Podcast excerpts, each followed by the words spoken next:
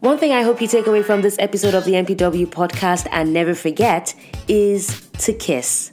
K I S S.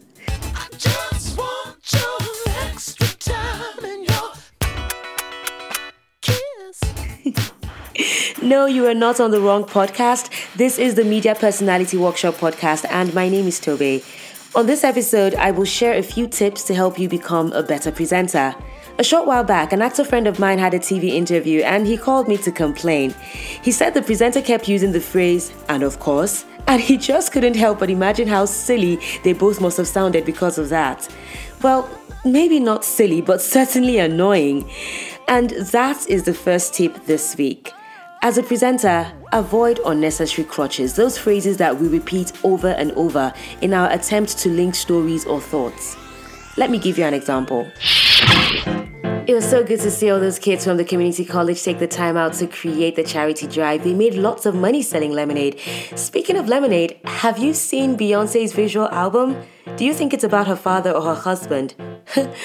Speaking of husbands, though, wedding bells are in the air for Diana, and her story is so cool because she's a wedding planner. We're going to talk to her soon on the show and see what she expects from marriage.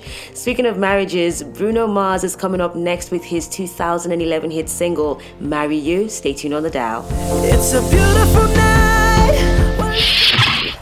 How many times did I say, speaking of, on that link? Was it annoying? Compare it to this. The kids at the community college took the time to make the charity drive work. That was so inspiring. And it was good to see that people hadn't lost their taste for lemonade with the release of Beyonce's album. If you've seen it, go on Twitter and let me know what you think. Could it really be about a man in her life, or is it just a creative story being told? I have got the 2011 hit single Marry You from Bruno Mars coming up. I remember seeing a flash mob performance of this song that ended up being a proposal. It was so good. It was so, so good. Right after that, Diana will be joining me on the air. She's a wedding planner who is tying the knot in a few months. How fun is that? Stay with me on the dial to find out more. We're going to talk about several things, including how crazy it is to plan her own wedding. My name is Tobita Diva. Stay right here. It's a beautiful night. We're looking for something dumb to do. See the difference? Your audience will quickly pick out the crutch phrases that you use and they will get bored of them. So instead of crutches, make your sentences more creative and relaxed. Next tip do your research, especially for interviews. I have a personal thing that doesn't sit well for presenters who say stuff like, I have an amazing guest, she is so fabulous that I will let her introduce herself. that is a tactic I use when I am just too lazy to do the research on the person and have a proper introduction set out. As much as opinion pieces are great for media personalities, make the effort to have opinion based on facts and not just the way you feel about the headlines. Read the entire story and have as many angles as possible before you form an opinion. And that goes right along with being open minded and considerably liberal in your thinking. The final tip for you is to kiss. like I said, I hope this is one thing that you do not let go of throughout your career.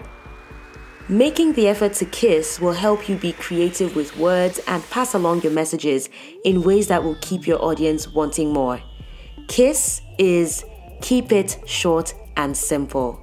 K I S S. You know that link example that I gave earlier?